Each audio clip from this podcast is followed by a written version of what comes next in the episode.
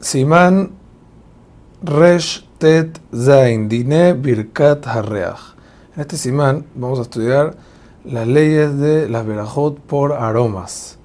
Muy interesante este Simán, dice Saif Aleph, está escrito en el Shulchan Aruch, Asur lehanot mereach to. Kodem. Está prohibido tener placer de un aroma antes de bendecir por él, como todas las cosas que siempre bendecimos antes de hacer o tener placer, siempre bendecimos antes. No obstante, a diferencia de los alimentos, em, la verajá es solamente antes y no hay una verajá después, no hay verajá jaroná. ¿Por qué? Porque el placer del aroma es menor a que, al del alimento y por eso no le instituyeron verajá al final también.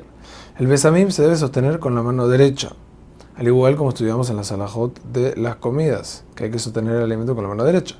En caso de no haberlo sostenido con la mano derecha, igual la verajá fue válida. El Talmud aprende y hace un apoyo al concepto de bendecir por aromas del pasú que dice, ya aleluya. Toda alma te alabará, aleluya. Alma quiere decir todo placer que tiene el alma te va a alabar.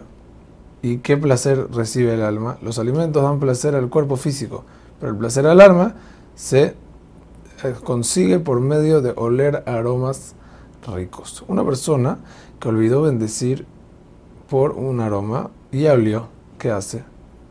Entonces, si mamás apenas, apenas olió y está todo que de así tres segundos, puede decir la verajada una vez. Si ya pasó el tiempo, perdió la veraja.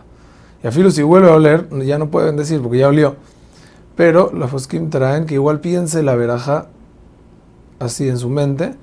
¿Para qué? Para, porque hay shitot que dicen que sí debería de volver a bendecir. Y a Filo que no hacemos como ellos, mejor pensar la veraja. Cabe recalcar que está permitido oler antes de bendecir cuando la intención es verificar si la cosa huele o no, o si la persona está muy resfriada y quiere saber si puede oler y eso, ese, eso que está oliendo es solamente para ver si su veraja va a funcionar o no. Ahí sí vale y no se pierde la verajá filo que está oliendo antes de bendecir. Una persona que tiene frente a él un alimento y una planta aromática y va a bendecir por los dos. Primero se bendice por el alimento.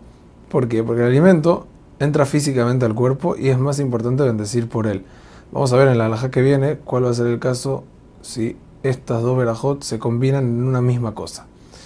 Los poskim explican que el motivo que Jajamim no instituyeron bendición sobre otros placeres, por ejemplo, una persona que escucha una voz bonita o una persona que se da un baño placentero, relajante, entonces no dice verajot, o no se dice verajot por masajes, porque si igual dan placer, al igual que da placer oler algo rico. Entonces dicen los poskim que es porque las verajot por los placeres solamente se dieron en cosas, en placeres que entran y los ingiere la persona, como los alimentos o los aromas que la persona le entran adentro.